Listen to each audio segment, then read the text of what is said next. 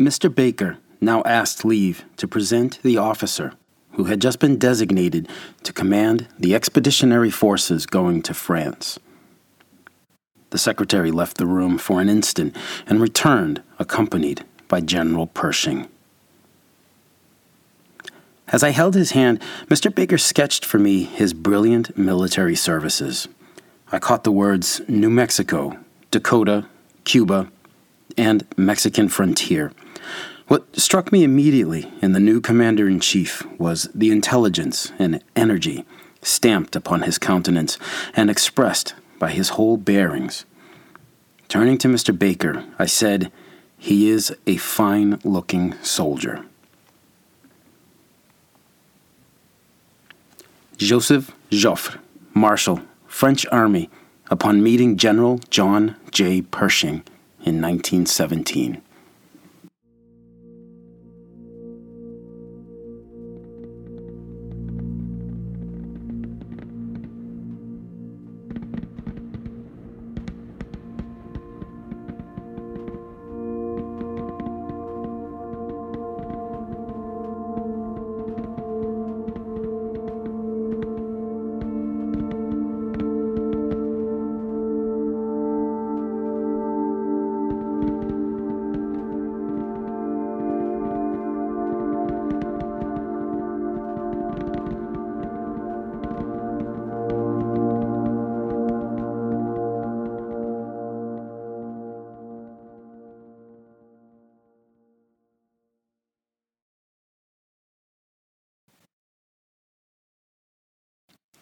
Hey, folks, welcome to the Battles of the First World War podcast, episode 87 Blackjack, part 1.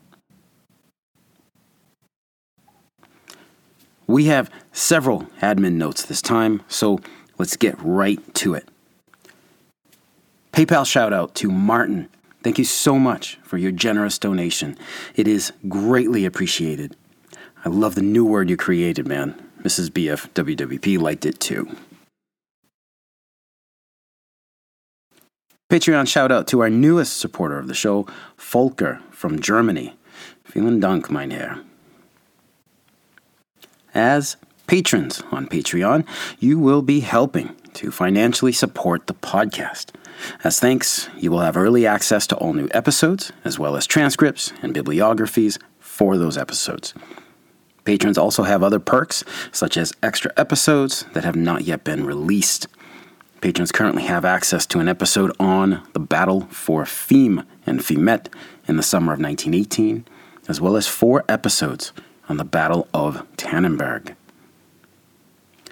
If this sounds interesting to you, check us out on patreon.com forward slash battles of the First World War podcast.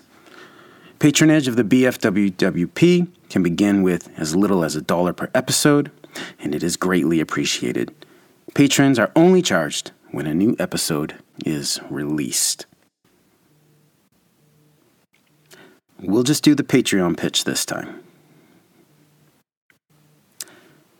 Roger Stewart of Ypres Battlefield Tours, whom I mentioned when I got back from France this past summer, has a new book out, and you should know about it. Here's the publisher's description Reclaiming the Salient Resurrecting the Great War Battlegrounds of Flanders Fields, tells the remarkable story of the Great War cleanup in the Ypres salient. Covering the early days after the war when official military teams were present salvaging whatever they could, and the years after their departure, the book gives an incredible insight into the first truly industrial worldwide conflict and the incredible amounts of raw materials and human lives it consumed in its wake. Covering two specific subjects the recovery of ammunition and the recovery of human remains from the Great War in the salient. The book takes the story of the clearing of the battlefields up to the present day. The Great War guns fell silent in the Ypres salient well over 100 years ago, yet their impact is still evident. Each year, the Belgian bomb disposal units recover an average of 250 tons of Great War munitions from the fields of Flanders. With the cooperation of the Belgian armed forces, reclaiming the salient is able to describe in depth the discovery and destruction process of Great War munitions discovered in the Ypres salient. Unfortunately, munitions are not the only thing recovered on a regular basis. Each year, the farmer's plow or construction work will reveal the mortal remains of missing soldiers who have lain lost in the fields of Flanders since the end of the Great War, with the cooperation of the MOD and CWGC. Reclaiming the salient details the recovery, potential identification, and reburial process of the remains of our fallen discovered in the Ypres salient today. If you are interested in Roger's new work, and of course I think you definitely should be, there is a link to the publisher's website in the show notes. Register to show your interest, and Helion and Company will tell you when it's coming out. It's slated for a spring 2023 release. I think Roger's latest work will add further depth to the story of the Ypres salient, and I look forward to purchasing my copy. Speaking of books, you no doubt heard my latest little episode with Rob as we announced the release of the audiobook version of his book, Finding the Lost Battalion Beyond the Rumors, Myths, and Legends of America's Famous World War I Epic. In the last narrative episode, when I gave an update on where the podcast is going and all that, I mentioned that I wasn't more productive on the podcast in 2020 and couldn't remember why. Well, now I do remember. I spent much of 2020 recording Rob's book. It took us a bit of work to work out the last details and little taskings to wrap it all up, but now Finding the Lost Battalion is available in audiobook format through supporting cast and Spotify. The book is the definitive account of the American World War I epic of Lieutenant Colonel Charles Whittlesey and the 700 men surrounded with him in the Charlevaux Ravine for those fateful days in October 1918. The book is broken up by chapters in podcast format, and you will have almost 36 hours of listening time ahead of you. The audiobook can be gifted as well, and you can even set the delivery date, since you know Christmas is here. And the history enthusiast, or dad, or dad history enthusiast in your life would be all over this. Links will be provided in the show notes. Hope you enjoy. With all that done, let's go ahead, let's get back to the Meuse-Argonne front.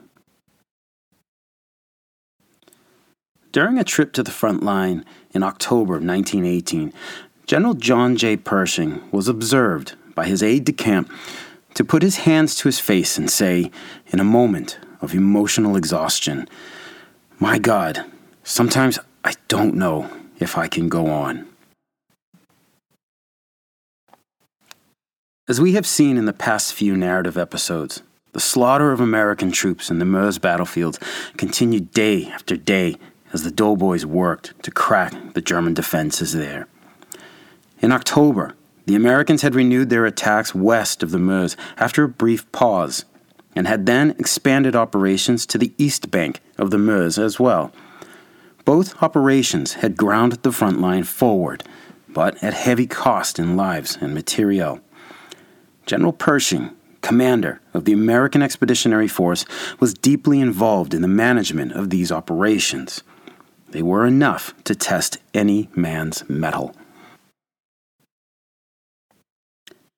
But Pershing was also commander of the AEF as a whole, so he dealt with not only what the AEF First Army was doing in the Meuse, but what the AEF was doing all along and behind the Western Front. Beyond the AEF, he also had to deal with the Allied leadership and their views of the prosecution of the current Allied offensives. In particular, his relationship with the Allied Supreme Commander, French Marshal Ferdinand Foch, was a strained one. Both men actively disliked the other. This impossible amount of responsibility had finally become too much for the one man trying to juggle it all. So on October 12, 1918, General Pershing announced that he would be transferring the leadership of the AEF First Army to Lieutenant General Hunter Liggett. As I said in the last episode, this decision wasn't an easy one for a man like Pershing. So let's take a look at the experiences that shaped the man who would become the Commander in Chief of the American Expeditionary Force in the First World War. John Joseph Pershing was born on September 13, 1860, in Laclede, Missouri. He would forever recall how in June of 1864, Confederate rebels raided his border state town during the American Civil War. Not yet four years old, he remembered how his father had aimed a shotgun at the men plundering his general store, and how his mother had pleaded with him to hold his fire. The Pershings were well off in those days, with John Sr. owning the store as well as several farms. The panic of 1873 wiped all that out, and John Sr. was forced to adapt and become a traveling salesman to make ends meet. John Jr. stayed home and worked those fields the family still owned. So, hard work was something that circumstances instilled in the young Pershing at an early age and an impressionable one. John Jr. tilled the soil by day, but at night he hit the books hard to get his education. By 18, he was a teacher at the Prairie Mound School in Chariton County, Missouri, with a long term goal of getting into law school and becoming a lawyer. And that was how he entered the military at age 22. He took the West Point entrance exam on the idea that the military could give him a free ride to a law degree. His scores blew past the other applicants around him, and the course was set. John J. Pershing became a soldier. He took to military life well. He was elected class president at West Point in his first year and stayed there until he graduated. He was a stern disciplinarian who held himself to the same strict standards he set for the other students. He was known as a world class terror to the underclassmen, engaging in all sorts of hazing that today would be an unspeakable no go. He was also popular with the ladies, Pershing had smarts, he had looks, and he had ambition. Serving first as a second lieutenant in a cavalry unit in New Mexico, Pershing learned how to run field operations well away from his home fort as they chased Apache and Sioux Native Americans. He learned on the job how to care for his men, both physically but also emotionally. He took care of his men and when given a company of Native American scouts, he learned about them so he could better understand them. Pershing came to see these Native American men not as the savages they were portrayed as, but as human beings little different from himself. The United States Army sent Pershing from one duty station to another, as it is wont to do, and so the young man had several postings and positions that helped further shape his career. Having worked with the Native American Scouts in New Mexico, Pershing was well prepared when he was assigned to the African American 10th Cavalry. His command of black troops was what earned him the derogatory nickname Nigger Jack from his students at West Point. As an instructor, he was apparently discipline incarnate, and even the devil himself would have had to stand at attention when Pershing walked by. Over time, though, the nickname became Blackjack, as the Blackjack was named for a club used by police officers at the time. Pershing enjoyed the nickname. It was tough and cool. Blackjack Pershing deployed to the Spanish American War with the African American 10th Cavalry as their regimental quartermaster, and he was happy to be rid of the teaching post at West Point. Unsurprisingly, he found his way into the front line and combat. The Spanish American War taught Pershing the value of providing adequate supplies for his troops. War was more than just shooting at the enemy. His next post in the Philippines, as the young United States tried on the robes of imperialism, saw him having to apply a mix of skills. Dealing with the Moro insurgents there, Pershing had to be both a politician and a soldier. As military governor of Moro province, Pershing sought to understand the Muslim Moro culture and beliefs, and he made headway against the insurgency using these soft power skills. When things got tough, however, then Captain Pershing would resolutely unleash violence against armed formations that targeted American forces. He gained incredible knowledge from his time in the Philippines. Captain Pershing became a national celebrity in American newspapers, and he returned to the U.S. as a rising star in the military. He was level headed, extremely competent, and perhaps most important of all, within the small world that the U.S. Army was at the time, he was apolitical. Pershing was also some six feet tall, ramrod straight, with sandy hair and a regulation mustache. He was fit and trim. He believed in soldiers being fit, and he backed up his words with action. He was a physically active guy. He had things going for him. The lucky streak continued in the world of romance as he met and fell in love with Helen Warren, the daughter of Wyoming Senator Francis Warren. John and Frankie, as Helen liked to be called, were married in what was the wedding of the year in 1905. Even then, President and Mrs. Theodore Roosevelt attended. The Pershings were a beaming couple absolutely smitten with each other. President Roosevelt, and likely with a boost from Senator Warren, saw to it that Captain John J. Pershing was promoted to Brigadier General. For those of you who know the U.S. Army ranks of today, that's going from 03 to 07.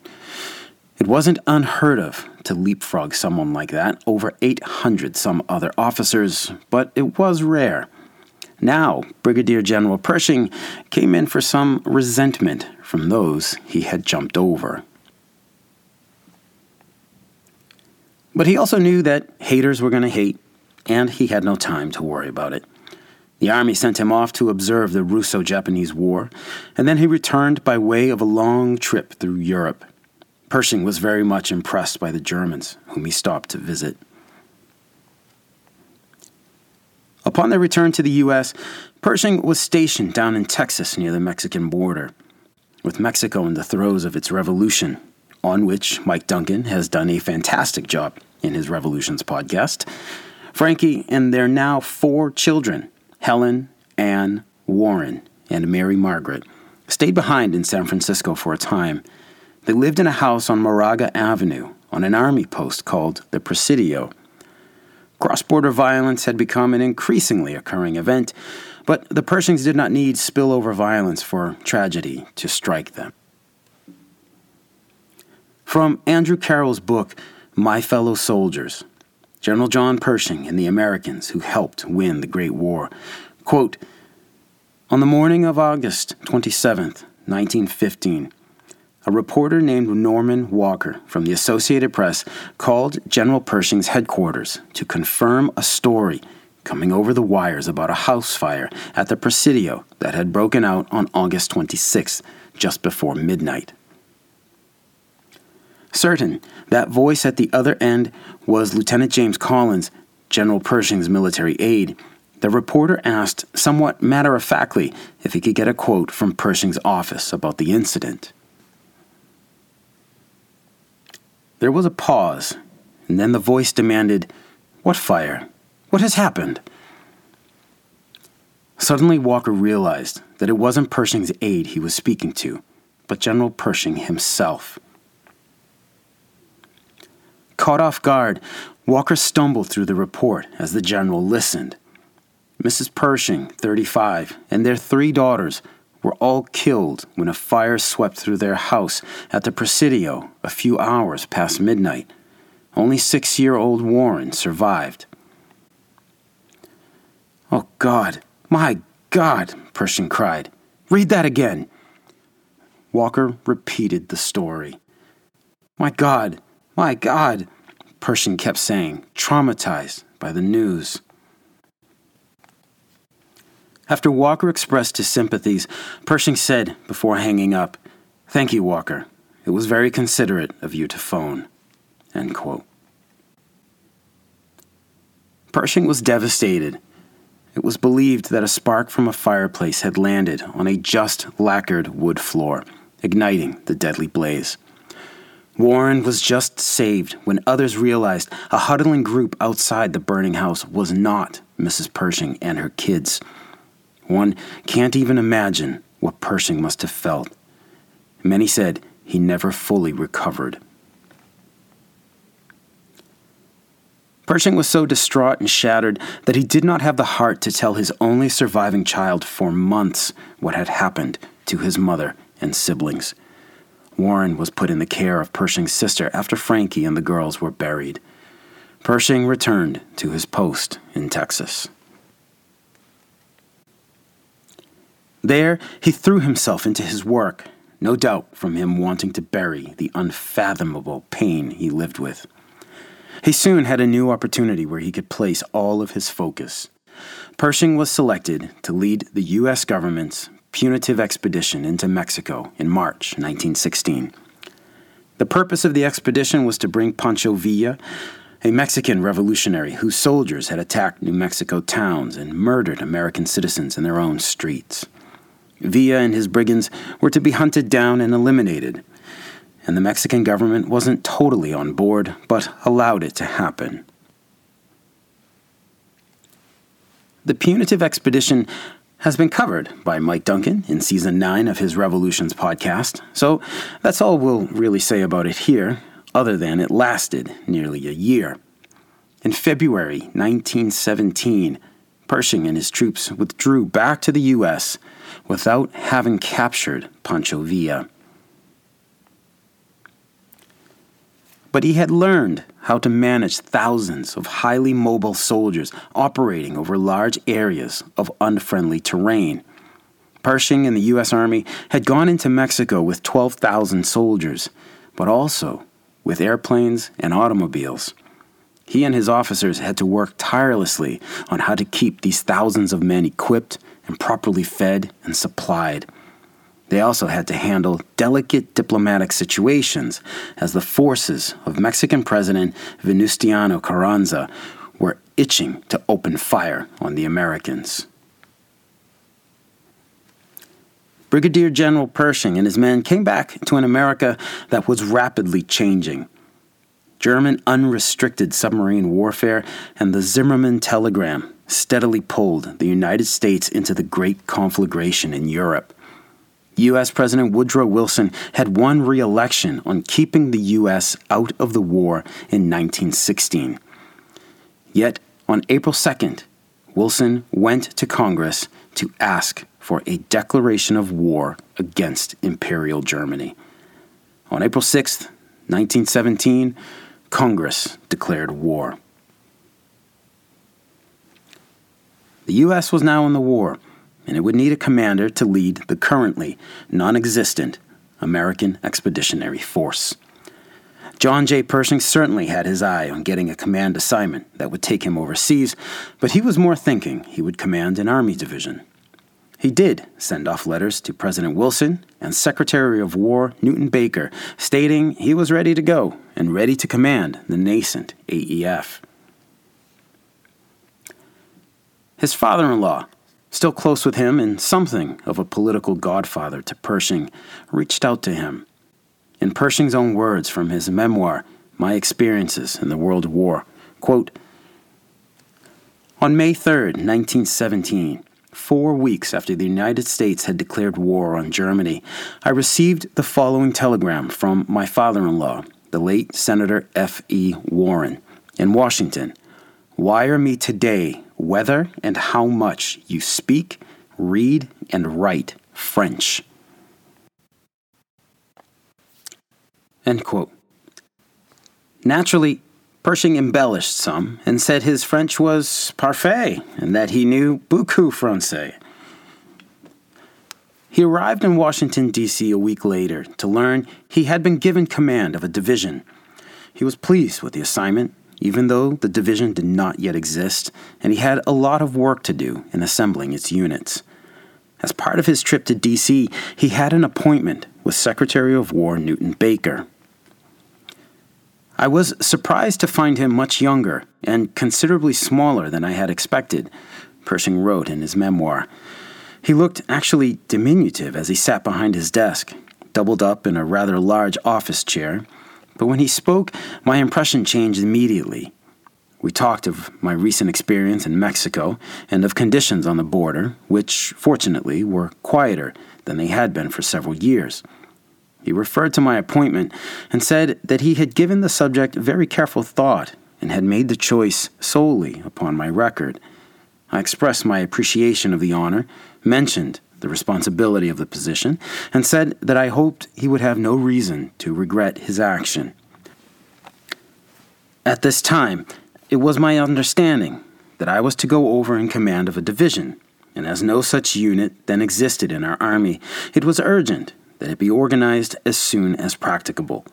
As directed, I had already designated the infantry and artillery regiments to form the division, but details of interior organization, including the size of smaller units, their armament, the kind of auxiliary troops, and many such matters, had not been determined. A day or two later, Pershing was called back to the Secretary's office. A conversation had been going on between President Wilson and Secretary Baker, and it was a momentous one. Of course, it involved the AEF and who would command it in Europe.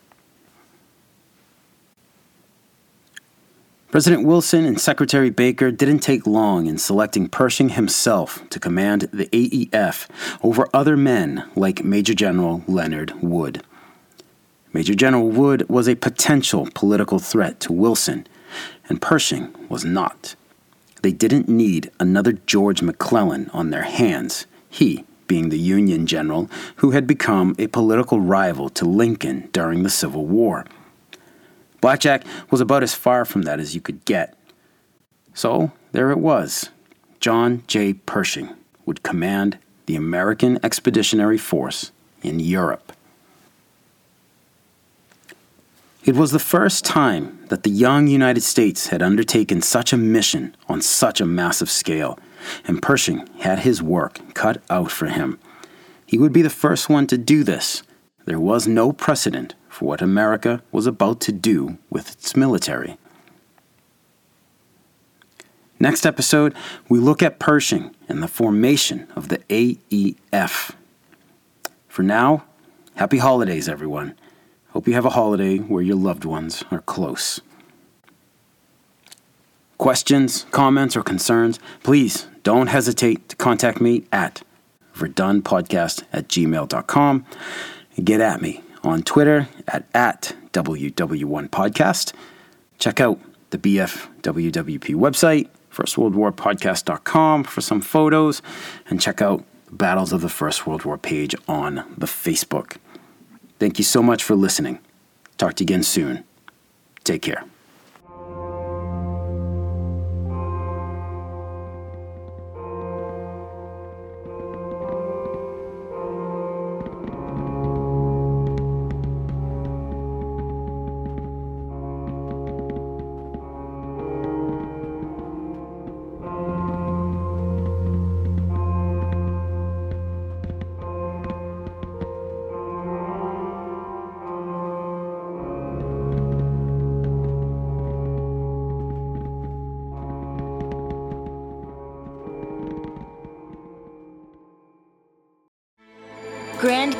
University's RN to BSN online degree program makes earning your bachelor's in nursing possible. Balance online coursework with local in person clinicals to position yourself for potential leadership opportunities in the time you have from wherever you are, leaving room for what matters. Achieve your goals with your personalized plan and team behind you. Find your purpose at Grand Canyon University. Visit gcu.edu. If you own a vehicle with less than 200,000 miles and have an auto warranty about to expire or no warranty coverage at all, listen up. CarShield has a low-cost month-to-month vehicle protection plan that covers more parts than ever. Visit carshield.com/audio to find out how you could pay almost nothing for covered auto repairs. Drivers who activate this vehicle protection today will also receive free roadside assistance, free towing, and car rental options at no additional cost. Get your free quote today at carshield.com/audio. That's carshield.com/audio.